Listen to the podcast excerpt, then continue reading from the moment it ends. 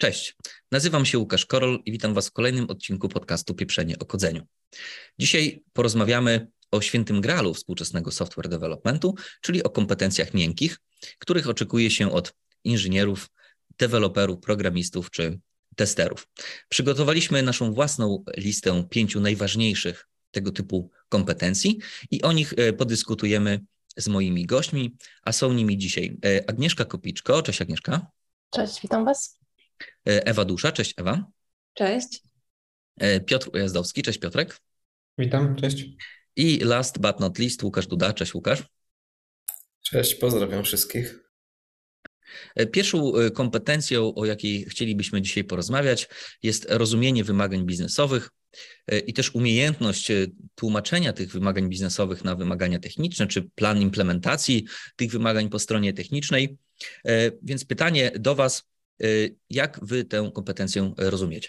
No tak, tutaj, no bo zastanawiamy się, jakie kompetencje powinni mieć techniczni członkowie zespołu, programiści, testerzy.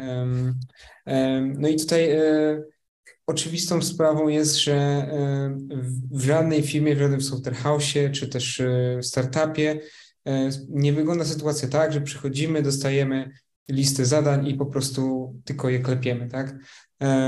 No, współczesny, współczesny taki development polega na współpracy pomiędzy klientem, biznesem oraz, oraz teamem technicznym, tak? Czyli no, no, to jest jedna z takich kluczowych kompetencji według mnie właśnie, gdzie tak naprawdę zespół techniczny musi ściśle współpracować z tą, z tą częścią biznesową zespołu czy organizacji i zaplanować sobie pracę, tak? No, oczekujemy od ludzi samodzielności i to jest, no właśnie tak jak powiedziałeś, święty gra samodzielności, czyli dogadamy się z tym biznesem, wyciągniemy od nich wymagania, przełożymy sobie na jakieś wymagania techniczne i zaplanujemy sobie pracę.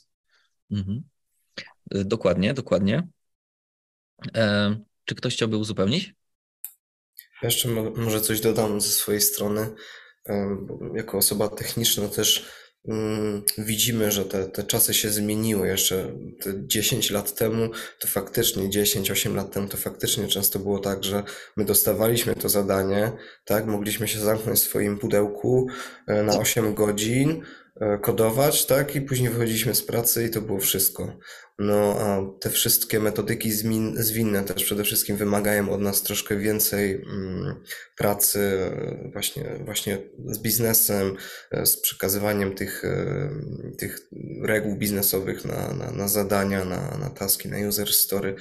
Mm, I, I dla niektórych osób e, jest to, jest to, jest to trudne, mają z tym trudność, ale musimy na tym pracować i, i w aktualnym świecie no, no, nie ma innej drogi niż, niż po prostu e, pracować nad tymi umiejętnościami miękkimi, pracować nad e, tworzeniem wymagań, stosowaniem takiego jasnego, prostego języka, w którym my tłumaczymy ten biznes na, na taski techniczne. I nie, nie ma innej drogi po prostu.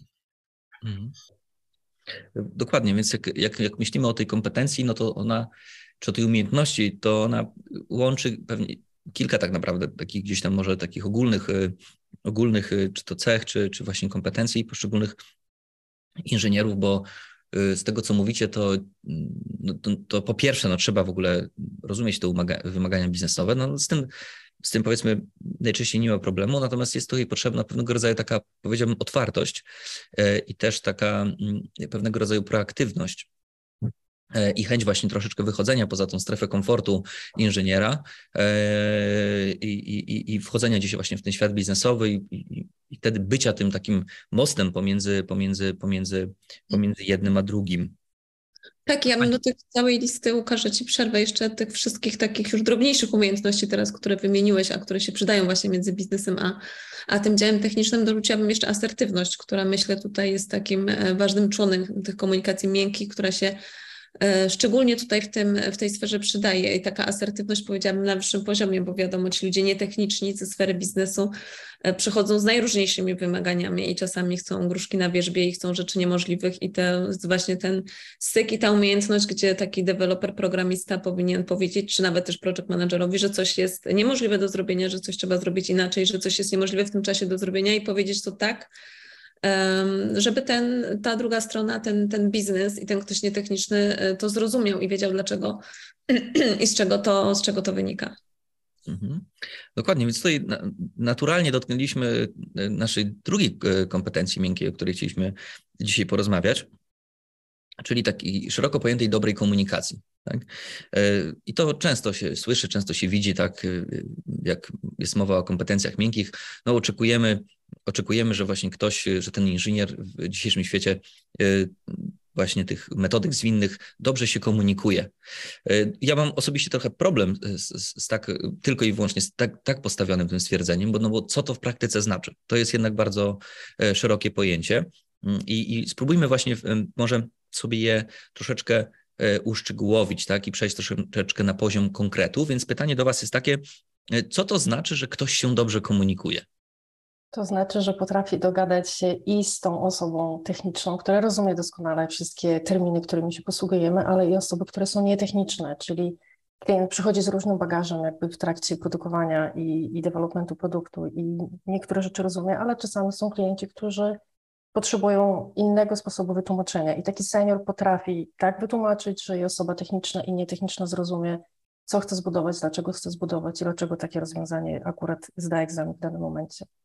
Jasne, absolutnie zgadzam się z e, moją przedmówczynią. Tutaj jakby dostosowywanie e, jakby poziomu szczegółowości e, przez, przez jakby technicznych członków zespołu to jest absolutnie kluczowa rzecz, ponieważ no nie ma nic gorszego niż, niż programista, który na przykład na jakimś ogólnym spotkaniu chce omawiać jakieś bardzo zawiłe techniczne kwestie. E, niczemu to nie służy nigdy. E, jedyne co to może ludzi zniechęcić, znudzić i tak naprawdę do niczego nie doprowadzi. Mhm. Mm, ja tutaj e, jeszcze może dodam od siebie to, że dla mnie dla mnie w, tej kompetencji jest bardzo istotna też taka proaktywność, o której Łukasz wspomniałeś wcześniej, ponieważ tutaj jakby e, metodyki zwinne właśnie, które też zostały wspomnięte, e, wspomniane, no to właśnie komunikacja to jest jakby jeden z fundamentów w ogóle tych wszystkich metodyk, więc tutaj, żeby, żeby one były efektywne tak, i przynosiły rezultaty, no to my musimy się cały czas komunikować i to musi być właśnie takie proaktywne, to znaczy jeżeli mamy problem, no to nie zamykamy się, nie czekamy na następny daily, który jest na przykład za, za tam 15 godzin, tak? Tylko po prostu od, od razu, y, y, że tak powiem, uderzamy do, do odpowiedniej osoby, żeby problem rozwiązać jak najszybciej, tak? Tak, ja się zgadzam zupełnie i tak idąc trochę od tyłu, jak e, często coś kończy się niepowodzeniem, czegoś nie dowozimy i, i, i są kłopoty, to później jak robimy sobie retrospektywę, czy Five Wives, czy jakiekolwiek tam e, spotkanie, które pomaga nam dojść do przyczyny tej porażki, to zła komunikacja lub jej brak jest zawsze, zawsze jako powód, jak nie pierwszy, jedyny, ale zawsze, zawsze tam jest. Mhm. Ja bym jeszcze dodał ze swojej strony, tak troszkę poza tym, co, co powiedzieliście, bo ja to zawieram właśnie w tym, w tej dobrej komunikacji i z biznesem, i z zespołem, taki wzajemny szacunek do siebie e, w zespole między, między, między mm, osobami, które, które w nim są, między biznesem i to często, bardzo często jest też spotykane na, na pierwszych pierwszych dniach w nowym projekcie. Często mamy coś takiego, że i to tyczy się często e, facetów i, e, i technicznych osób, że wchodzimy do jakiegoś projektu, tak, i od razu zaczynamy krytykować. Mhm. Dajmy sobie te kilka dni, zobaczmy inne perspektywy, poczekajmy i, i naprawdę e, wtedy nabierzemy innego w ogóle, innej wiedzy, innego jakiegoś tam dystansu do, do, do projektu, do problemów i nie oceniajmy zbyt szybko ludzi. Mhm a nie rozwiązań, które były kiedyś wprowadzone, bo może wtedy się sprawdzały, a teraz jest już inna tak. sytuacja i trzeba się dopasować, więc jakby nastawienie na rozwiązanie, a nie na szukanie winnego, tak przysłowiowo. Mhm. Dokładnie, dokładnie. Super, fajnie. Fajnie rozłożyliśmy tą komunikację na, na kilka właśnie takich od- oddzielnych, oddzielnych elementów. Em, Można byłoby pewnie dodać jeszcze kilka, ale ja bym chciał rozszerzyć ten temat komunikacji e, o taki temat, który wydaje się może trochę, trochę oczywisty, e, ale może niełatwy zawsze właśnie do oceny w praktyce. To jest kwestia komunikacji w języku angielskim. Bo co by nie mówić, ten świat software developmentu, y, zobaczymy, czy się zgodzicie z tym ze mną, y, się mocno globalizuje, tak? I jest, jest bardziej zglobaliza- zglobalizowany niż był kiedykolwiek i, i językiem y, tym właśnie takim esperanto software developmentu jest de facto język angielski. I ciężko wyobrazić sobie, że miałoby to się zmienić. Więc oczywistym jest, że, że umiejętność komunikacji w języku angielskim jest y, tutaj kluczowa i ważna. Y, Natomiast, no, jak wiemy, w praktyce no, różne osoby komunikują się w języku angielskim na, na różnym poziomie.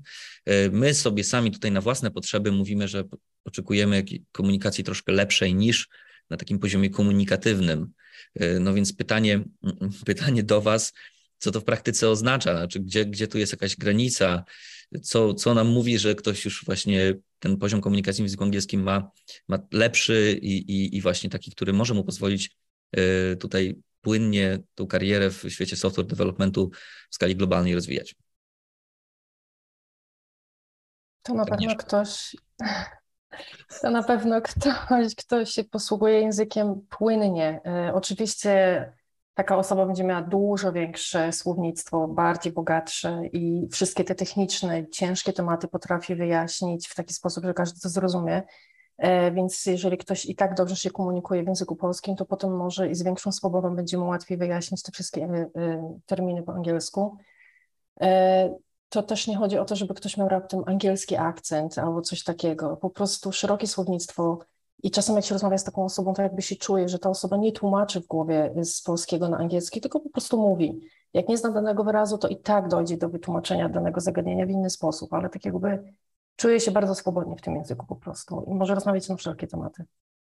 Mhm. Tak, i ma taką Tak. też, powiedziałabym, e, lekkość w dostosowaniu się i otwartość na wiele dialektów, bo nie wystarczy mówić po angielsku i to, że my sprawdzamy ten angielski na przykład na poziomie rekrutacji, to jest nic w porównaniu z tym, że taka osoba wchodzi do projektu, gdzie spotyka się z Nigeryjczykami, czy ze Szkotami, czy z Hindusami i wtedy wydaje się nam, że, e, że mówimy po angielsku, że rozumiemy po angielsku, a nagle nie rozumiemy nic z rozmowy po angielsku, więc trzeba sobie też zawsze dać czas i em, dać sobie czas na to, żeby się wsłuchać w ten angielski, do którego trafiamy, bo nie pracujemy tylko z Anglikami, a Anglikami, których też czasami trudno zrozumieć i tu na pewno Łukasz em, ma dużo do powiedzenia i mamy taki projekt, gdzie każdy, kto do niego trafia, pomimo tego, że Afrykańczycy się wyrażają bardzo gramatycznym i poprawnym angielskim, to mam tak naleciałości swojego akcentu rdzennego, że po prostu wchodzą tam na spotkanie i przy tym pierwszym zderzeniu się z ich angielskim każdy wychodzi ze spotkania mówiąc, że nie ma pojęcia o czym, o czym była. Tak, dosłownie potwierdzam to, co Ewa powiedziała. Po pierwszym i po drugim daily nie wiedziałem, nie wiedziałem, o czym oni rozmawiają. Dopiero gdzieś tam trzeci, czwarty, piąty dzień i, i no i tak naprawdę na dzień dzisiejszy to już wszystko rozumiem, ale, ale na pierwszym, w pierwszym dniu to, to, to myślałem, że po prostu chy- chyba ja nie znam tego angielskiego w ogóle, no ale, ale nie, no faktycznie trzeba się wsłuchać, trzeba się wsłuchać i ten dialekt robi, robi robotę, no. Zawsze jest Tak, opcja, przepraszam, zawsze jest opcja send me an email, e, czegoś się nie rozumie na początku. Ale ja myślę, że taka otwarta, Afrykańczycy. ja myślę, że taka otwartość ogólnie, a e, jak dana osoba przychodzi i ma jednak jeszcze, mimo tej swojej całej wiedzy i doświadczenia, ma jeszcze troszkę pokory w sobie na zasadzie nie, że przychodzę i wiem, że mówię po angielsku i nikt mnie nie zagnie. Posłuchaj na żywca innych osób i, i wtedy jakby jeszcze więcej zdobędziesz, jeszcze więcej ten angielski się rozwinie.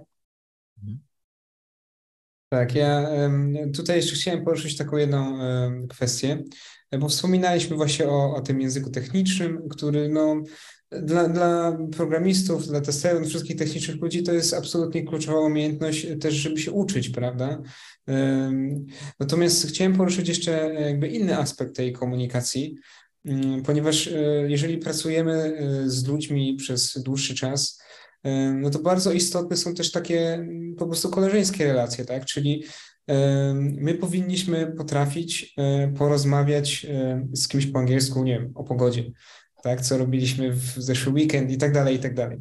E, To jest wbrew pozorom bardzo ważne. Ja się o tym e, e, przez ostatni rok e, jakby przekonałem bardzo mocno, że właśnie dobre relacje na poziomie koleżeńskim z członkami zespołu mogą tylko ułatwić tę pracę e, i powiedziałbym, że są kluczowe absolutnie.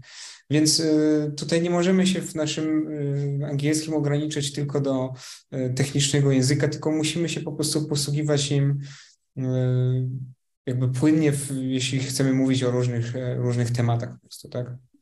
Mhm. Dokładnie, czyli z tego, co mówicie, taką można radę y, wysnuć dla, dla osób, które właśnie chciałyby o tą kompetencję zadbać, jaką jest komunikacja w języku angielskim, y, że po pierwsze właśnie trzeba, trzeba, trzeba w jakiś sposób y, uczyć się tego, tej komunikacji nietechnicznej i tych sm- small talków, które są tutaj oczywiście przekleństwem e, introwertyków e, i których nie, nie, nie, nie, nierzadko się spotyka w świecie, w świecie tutaj IT, e, ale właśnie jest ciekawa kwestia tych, tych właśnie tych, tych dialektów, czy takiej tej różnorodności e, języka angielskiego właśnie we wszelkich odmianach, we wszelkich odmianach e, lokalnych, nawet, nawet właśnie takich, e, e, że tak powiem, wschodnioeuropejskich, bo my też mówimy po angielsku w dość specyficzny sposób. Y, Ja miałem taki przypadek nie, nie że, że momentalnie poznawałem, że po drugiej stronie po angielsku mówi Polak, bo jednak też wtedy od razu ten rytm, pewne akcenty są, są dość charakterystyczne. Y, Więc no, nie wiem, jaki, jaka byłaby tu wasza, tak powiem, rada czy recepta, jak, jak się tego nauczyć, no bo wiadomo, że fajnie by było po prostu raz na jakiś czas po prostu zmienić projekt i, i, i na bazie doświadczenia gdzieś tam trochę się z tymi e, dialektami osłuchać, no ale no to jest kwestia trochę przypadkowa, nie mamy nad tym takiej pełnej kontroli, E, więc w sumie nie wiem, jak sobie z tym pomóc, czy po prostu trzeba zaakceptować to, że każdy nowy projekt to może być jakaś pewna, znaczy może wymagać pewnego czasu po prostu dostosowania się i trochę trudno się na to przygotować z góry. Tak, no wydaje mi się, że po prostu nie można się bać, tylko trzeba mówić. No to jest może troszeczkę e, płytkie, co mówię i, i nie, nie daje jakby dużo tipów, natomiast e, natomiast no jakby nikt nie będzie nikogo krytykował ze względu na to, że ktoś ma akcent, tak? E, Jakby chcemy się w projekcie z ludźmi porozumieć, tak? I nawet jeżeli nasz angielski nie jest idealny, tak? E, Nie wiem, może na jakimś certyfikacie językowym ktoś by nam jakieś błędy gdzieś tam podkreślił, tak? Natomiast tutaj nie o to chodzi, tak? Musimy się po prostu z kimś porozumieć. E, Więc e, ja, jak zaczynałem swoją e, karierę zawodową, no to, to miałem problemy z tym trochę, żeby właśnie tak dobrze, płynnie mówić. No ale po prostu wiedziałem, że jakby kluczowe jest to, żeby się porozumieć, tak? No i z czasem po prostu jest coraz lepiej, także no po prostu trzeba pracować nad sobą i nie można się bać, tylko trzeba po prostu wychodzić do ludzi. Mhm. Tak, ale pamiętajmy też, że e, klienci, czy, czy, czy klienci, czy, czy, czy deweloperzy z innych, z innych krajów, których rdzennym językiem jest angielski, oni nigdy nie oceniają. Nigdy, naprawdę. I, I wielokrotnie się z tym spotkałam, że ja nawet łapałam się na tym, że mówię coś źle i poprawiałam się i przepraszam. I to zawsze było nie daj spokój, ja nigdy, ja nie powiem zdania po polsku. Oni do tego naprawdę podchodzą tak, że ważne, żeby zrozumieć sens i żeby, żeby się dogadać i nikt nie patrzy na to, czy popełniamy jakieś błędy stylistyczne czy gramatyczne, to prędzej zawsze Polak Polaka oceni i wypomni, niż, e, niż ktoś właśnie z zagranicy. Oni naprawdę są pełni podziwu, że my mówimy w ich języku, bo oni w naszym nie powiedzieliby nic. Ja bym tu jeszcze dodała, y, tak jak Piotrek mówił, wyszukiwać okazji do rozmawiania w tym języku. I nawet jak ktoś się na początku trochę boi, a cała wiedza i on słyszy ten język w głowie, bo to też jest takie uczucie czasami, zacznij rozmawiać nawet z normalnymi osobami w pracy, w biurze o zwykłych tematach codziennych. I tutaj, żeby się troszkę rozkręcić, rozluzować, bo potem jak zaczynasz rozmawiać z klientem czy z kimś w zespole, to jakby zapomina, że to już, a to już po drugiej stronie, a to już rozmawiamy. I po prostu takie nawet drobne rozmowy między sobą y, w pracy z osobami, które znamy y, i może czujemy mniejszy stres jakby w komunikacji z tymi osobami, to powoli, powoli, małymi krokami dojdzie do tego, że za chwilę nie zauważy, że rozmawiasz w ogóle z klientem i to po prostu pójdzie samo z siebie. Mhm. No dokładnie, dokładnie. Super. Słuchajcie, no to, e, to brzmi wszystko e, bardzo pozytywnie, to znaczy, że mm, to da się w praktyce tutaj, że tak powiem, osiągnąć odpowiedni poziom angielskiego bez, bez jakiegoś doktoratu na ujocie. E, To idziemy, słuchajcie, dalej. E, e, Kolejna kompetencja miękka na naszej liście e, to, było, to była taka umiejętność, ale też jednocześnie gotowość do tego, żeby wspierać, e, pomagać, uczyć e, innych członków zespołu, szczególnie tych mniej doświadczonych czy mniej kompetentnych. I też i zacznę od takiego od razu pytania konkretnego. Jaka jest Wasza tutaj opinia? Czy z taką właśnie umiejętnością to trzeba się urodzić? Yy, Czy, czy jednak to jest coś, co, co można w sobie wykształcić, można jakoś pielęgnować i rozwijać? Nie, wydaje mi się, że to absolutnie e, nie jest e, wrodzona cecha tego, jak najbardziej można się uczyć, można e, też pracować nad sobą. Natomiast e, jakbym zrobił może krok e, w tył i po prostu jakby kluczowe, żeby zrozumieć, na czym to polega, to jest według mnie to, żeby sobie uświadomić, że jakby software development to jest praca zespołowa, tak? I po prostu Naszym celem również jako, jako dewelopera, czy, czy testera, czy kogokolwiek z zespołu, tak, to jest to, żeby po prostu dowieść, tak, żeby spełnić oczekiwania klienta, y, zaimplementować to, wyregisować i, i wszystko, co jest związane z tym procesem, tak, i po prostu jeżeli my możemy pomóc innym członkom zespołu, y, y, dzieląc się naszą wiedzą, no to trzeba to robić, tak, no bo to po prostu pomoże zrealizować cele nadrzędne, tak?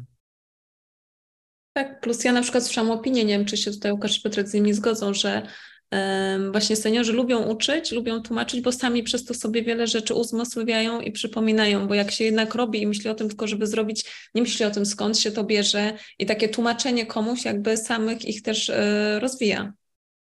Tak, tak, zdecydowanie robienie warsztatu czy prezentacji na jakiś temat, szczególnie jeśli jest e, się osobą, która no, chce jakoś to zgłębić i, i przekazać tą wiedzę w najlepszy sposób, jaki, jaki, jaki może, no to powoduje, że, że my naprawdę zgłębiamy te tematy i, i ostatnio nawet już się złapałem na tym, że zrobiłem prezentację, robiliśmy prezentację tutaj naszą wewnętrzną i później znowu po paru dniach nowe wnioski przyszły, mówię, kurczę, zmieniłbym tą prezentację, zrobił nową, e, coś tam poprawił, tak, bo już mam nową wiedzę. No ale, ale tak to jest, że, że raz coś zrobimy, to, to już zostaje. Druga rzecz jest taka często, że seniorzy mają ten e, problem, że oni tłumaczą pewien temat, który już znają bardzo dobrze i robią to któryś rok, e, któryś rok nawet z rzędu, tak? Bo cały czas nowe osoby dochodzą, e, jest ta rotacja e, dla niektórych rzeczy, które mają już kilka lat, są, są ciągle nowe, tak? Nowe terminy, jakieś, jakieś pojęcia. I e, to może być nużące, ale z ciekawostek taka osoba, która, która to robi, tak naprawdę ja się ostatnio złapałem na tym, że chyba e, zrobiłem w trzeciej firmie trzecią prezentację na podobny temat, ale to już ta trzecia prezentacja to już jest naprawdę na wysokim poziomie, ponieważ mam te doświadczenia, tak? I, i, i to jest fajne. I co bym jeszcze dodał do tego punktu, co moim zdaniem jest najważniejsze, bo jasne, są urodzeni e, nauczyciele, tak? Trzeba chcieć, bo to jest trudne, żeby po prostu zebrać się w garść, znaleźć temat, znaleźć ciekawy temat i zrobić to. I to też zajmuje kupę czasu i nie wszystkim się chce. A to nie jest Ale- tak, że trzeba mieć też taką e, duże dawki cierpliwości w sobie i trochę pokory, bo jednak e, no, tra- trafiacie często na ludzi naprawdę dużo słabszych i którzy różnie tą wiedzę przyswajają i wiem, że są przypadki, kiedy na przykład było tak, że, że akurat nie wy, ale były osoby, które przez rok próbowały kogoś czegoś nauczyć. Nie jest to na przykład programista od strony klienta i, i no nie możesz iść powiedzieć, dobra, e, poddaje się, po prostu ci to nie wychodzi, tylko on tłumaczy i tłumaczy i tłumaczy. I często to nie jest tak, że ktoś łapie, prawda, szybko idzie dalej i, i macie nawet taką fajną satysfakcję, to jest motywujące, ale spotykacie się pewnie z osobami, którym to po prostu ciężko przychodzi. I, i, i- i chyba wtedy ta cierpliwość e, musi się w was budzić wielokrotnie. Tak, no na pewno cierpliwość to jest e, cecha, która się przydaje w, w software developmentie, nie tylko w mentorowaniu, też czasami jeśli chodzi o, o naszą osobistą pracę. Ale ja tu chciałem jeszcze poruszyć jeden temat, e, jeśli chodzi o, o ten zestaw kompetencji, bo to jest pewnie jakiś zestaw kompetencji, prawda? To, to bycie pomocnym, mentorującym, to jest, to jest jakiś zestaw pewnie właśnie e, skillów, umiejętności, tak? Em, Bo tutaj e, Łukasz poruszył taki właśnie ciekawy temat o na przykład właśnie robieniu prezentacji, em, jakimś takim e, bardziej zorganizowanym e, mentorowaniu, tak? Natomiast według mnie tu jest jeszcze bardzo istotny czynnik, żeby taką postawę reprezentować na co dzień. To znaczy na przykład właśnie, e, jeżeli widzimy, że na przykład e, jakiś deweloper, nie wiem, e, męczy się z jakimś taskiem, no bo to widać czasami na daily, że na przykład e, coś nie idzie, tak, no to jakby proaktywnie wyjść do kogoś, tak, może zrobić pre-programming, może się e, zdzwonić i przedyskutować coś, tak. I poza tym też e, uważam, że mentorować można poprzez przykład, czyli na przykład e, poprzez swoją pracę, tak. Na przykład ja mam ostatnio od jakiegoś czasu mam taki nawyk, że jeżeli e, tworzę, e, tworzę PR, no to wiadomo, e, robię opis, tak, wszystko to, to, co należy zrobić, ale potem jeszcze komentuję jakieś interesujące fragmenty tego, tej zmiany, tak, żeby po prostu powiedzieć, dlaczego ja to robię, tak, dlaczego e, uważam, że to jest e, dobra zmiana, dlaczego tak powinniśmy e, teraz to robić, tak, żeby e, to nie było jakieś takie mm, puste w przestrzeni zawieszone zmiany, które w zasadzie nie wiadomo, e, dlaczego je wprowadzam, tak, tylko właśnie jakby aktywnie e, na bieżąco tłumaczyć, tak, na co dzień. Ja bym dodał jeszcze do tego tematu taką ciekawą kwestię w ogóle kultury pracy zes y, tego zespołu, do którego trafiamy, nie? Bo, bo można mieć takie nieszczęście i na przykład przez długi czas pracować w organizacji, powiedzmy, no, z tą troszkę gorszą kulturą pracy, gdzie na przykład w ogóle takie postawy właśnie y, nawet mogą być, że tak powiem, y, no, może to zabrzmi drastycznie, no ale wręcz tępione. To znaczy y, na zasadzie ty się tutaj nikomu nie pomagaj, rób swoje, nie wnikaj, nie rób prezentacji, nie mam na to czasu. Tak, szkoda to- czasu. No, można, znaczy ja osobiście nie miałem nigdy, y, znaczy nie pracowałem w takiej organizacji, ale sobie wyobrażam, że takie po- mogą istnieć. I ktoś, kto długo w takiej pracował, może mieć jakieś pewne tutaj wyzwanie dotyczące tego, y, żeby się potem przestawić i nagle zobaczyć, że postawa, która wcześniej była jednak powiedzmy oceniana negatywnie, jest nagle ocenianą pozytywnie. I tutaj bym chyba dał taką radę osobom, które które o tym myślą w jakiś sposób i szczególnie są na etapie gdzieś tam może jakichś decyzji w swojej karierze, żeby właśnie na ten aspekt zwracać uwagę przy wyborze czy to projektu, czy to pracodawcy. Y, Zobaczyć właśnie, czy ta kultura pracy rzeczywiście y, jest taka, że takie, takie postawy są, są, są, y, są promowane, bo potem, to też potem, nie wiem, czy się zgodzicie, ale to tak wydaje się, że potem to jest też taki ciekawy efekt, że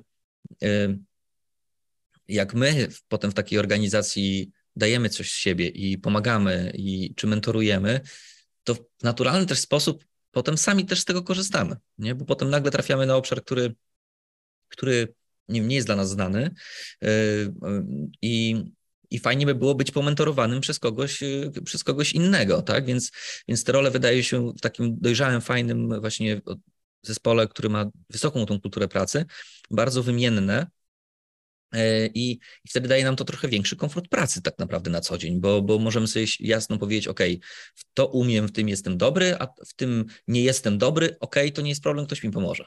Nie? I, Absolutnie się zgadzam i jakby ja osobiście e, nie natknąłem się e, na taką ekstremalną sytuację, gdzie e, wręcz takie postawy byłyby tępione. Wydaje mi się, że jednak większość takich nowoczesnych organizacji ma świadomość tego, że, że wiedza to jest potęga i jeżeli ktoś chce ją poszerzać w organizacji, no to trzeba go zachęcać, tak? Ale absolutna zgoda jest z tym, że jeżeli myślimy na przykład o jakichś zmianach, no to to jest z pewnością rzecz, którą trzeba sprawdzić, zanim dołączymy gdzieś. Mhm. Super. Słuchajcie, no to lećmy dalej. E, e, Ostatnia kompetencja na naszej liście e, jest dość złożona i, nazwaliśmy ją sobie taką właśnie rozsądną asertywnością w stosunku do biznesu. Ja postaram się ją troszeczkę tutaj rozwinąć i sobie wtedy o o niej podyskutujemy, bo mówiąc o tej rozsądnej asertywności w stosunku do biznesu, mamy, mamy na, na myśli taką postawę, która w jakimś sensie balansuje z jednej strony potrzeby biznesowe i granice właśnie mm, tej naszych możliwości, jeżeli chodzi o sposób implementacji czy tempo implementacji w kontekście właśnie tego, tego całego otoczenia biznesowego, a- ale z drugiej strony trzeba to właśnie bilansować z e, z jakością tego rozwiązania, które tworzymy, tak? Czy, jakiś, czy, czy też jakimiś wymaganiami może nieoczywistymi, niefunkcjonalnymi, które, na których nam może zależy jako zespołowi technicznemu. E, Tak, więc, więc y, jednocześnie trzeba trochę bronić tej, tej, tej, tej strony technicznej. E, Nie można sobie pozwolić na, na chodzenie na daleko idące kompromisy.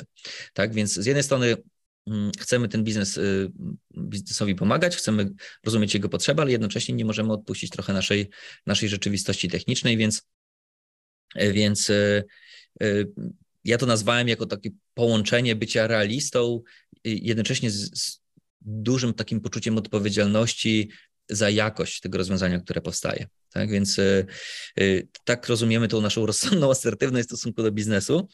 E, Powiedzcie, jak, jak wy to rozumiecie, jakbyście mogli to rozwinąć.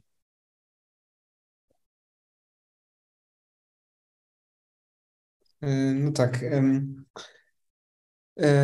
Tutaj trzeba sobie uświadomić, że ta kompetencja na pewno bardzo mocno się wiąże z tą pierwszą, którą omawialiśmy. I tutaj no też trzeba mieć świadomość, że e, naszym celem jako, jako, em, jako zespołu technicznego nie jest spełnić wszystkie zachcianki e, e, ludzi, którzy reprezentują szeroko pojęty biznes, e, tylko e, dowieść e, rozwiązanie w skończonym czasie, które e, będzie bezpieczne, funkcjonalne i będzie działać, tak? Więc jakby no to, to się trochę wiąże właśnie z tym pierwszym, no bo e, jeżeli wyciągamy jakieś e, wymagania, tłumaczymy wymagania biznesowe na techniczne, no to trzeba uświadomić klienta często, że e, na przykład to jest niemożliwe w miesiąc, tak, albo w rok. Czasami tak się też zdarza, tak? Albo to nie jest w ogóle możliwe z aktualnym zespołem, no bo jakby to musimy też mieć świadomość tego właśnie, jakimi zasobami organizacja dysponuje. Także z, z pewnością jest to, jest to kluczowa jakby e, kluczowa postawa, bym powiedział, e, jakby w naszej pracy, tak? Asertywność jest bardzo istotna w ogóle w życiu, tak? Natomiast e, no, jeżeli mówimy tutaj o kompetencjach takich związanych z pracą, no to, to jak najbardziej jest to bardzo, bardzo istotne. Mhm. Dokładnie. Ja myślę, że czasem trzeba też umieć powiedzieć e, nie dosyć stanowczo i bronić tej swojej opinii i jakby umieć wyjaśnić, dlaczego nie, tak jak tutaj Piotrek też e, mówił.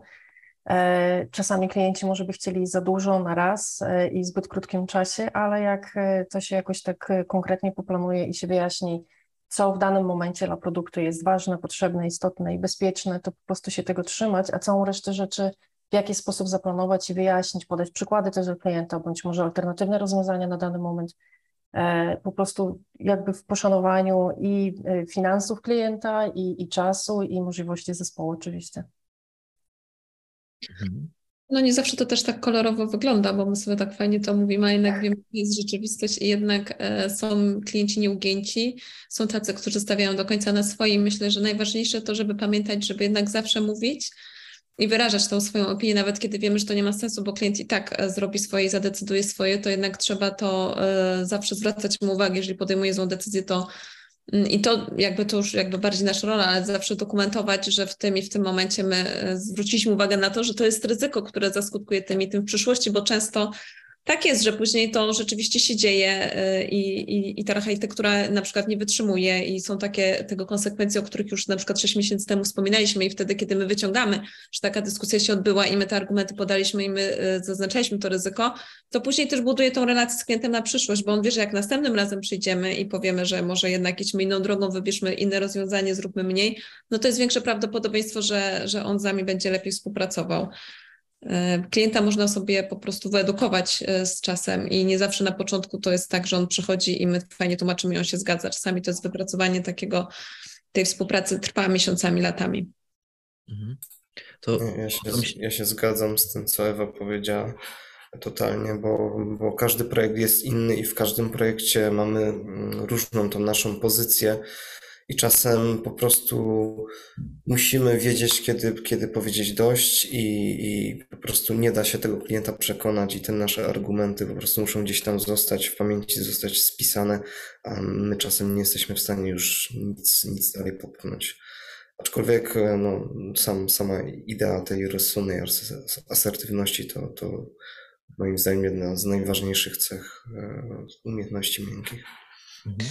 Ja bym, ja bym tutaj jeszcze dodał trochę jedną kwestię, która troszeczkę może wybiega poza to, co zdefiniowaliśmy, ale ja bym to rozszerzył, e, tą kompetencję po prostu e, i określił jako rozsądną asertywność, nie tylko w stosunku do biznesu, E, ponieważ jeżeli na przykład omawiamy sobie takie kompetencje takiego senior developera, e, no to on musi mieć e, spojrzenie jakby z obu stron, tak? Czyli musi e, wychodzić e, z otwartością do klienta, ale też musi pa patrzeć krytycznie na to, co robi zespół techniczny, tak? Bo czasem się zdarza, że jakiś deweloper chce realizować na przykład swoje cele, nie wiem, robić jakiś bardzo zaawansowany refactor, em, bo na przykład jakieś konwencje mu nie odpowiadają, tak? E, Tutaj, tutaj trzeba też krytycznie popatrzeć na, na siebie i na swój zespół, bo e, czasami jest tak, że, że zespół techniczny chce coś robić, co niekoniecznie jakby może przynieść e, takie sensowne benefity klientowi, tak? To, to według mnie ta, ta rozsądna asertywność powinna działać w obie strony. Mhm. No dokładnie, dokładnie, bo tutaj mówimy, poruszyłeś bardzo ciekawe właśnie ryzyko, mm, które się pojawia w takich y, zespołach technicznych, czyli że te zespoły czasami właśnie ciągną y, w jakąś stronę troszkę bez, bez właśnie troszeczkę dobrego uzasadnienia, dlaczego to robią, y, tak? A, a, a gdzieś to bazuje na jakiś może właśnie, nie wiem, pomyśle kogoś, kto ma bardzo silną pozycję albo, albo ma charyzmę i gdzieś tam, gdzieś tam ciągnie ludzi w jakąś stronę, w jakieś rozwiązania, a niekoniecznie to z tą rzeczywistością biznesową się, się, się potem spotyka.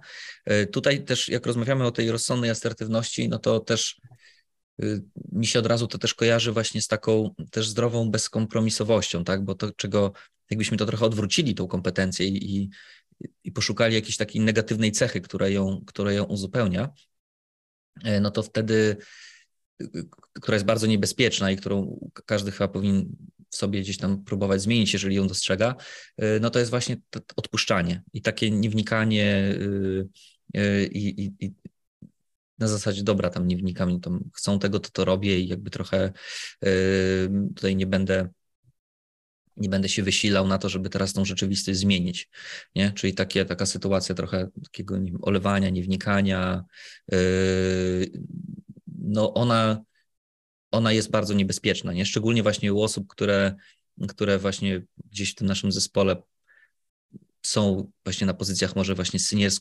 seniorsko-liderskich i nagle z różnych powodów y, zaczynają tak się zachowywać, no to też potrafi być szybko destrukcyjne dla, dla, dla jakości tego rozwiązania, tak? A jednak a, a o tej jakości szeroko rozumianej, no też nigdy nie można zapominać, tak? Ona musi jakoś zawsze gdzieś być jakąś pewną kotwicą czy jakimś punktem odniesienia dla, dla decyzji biznesowych.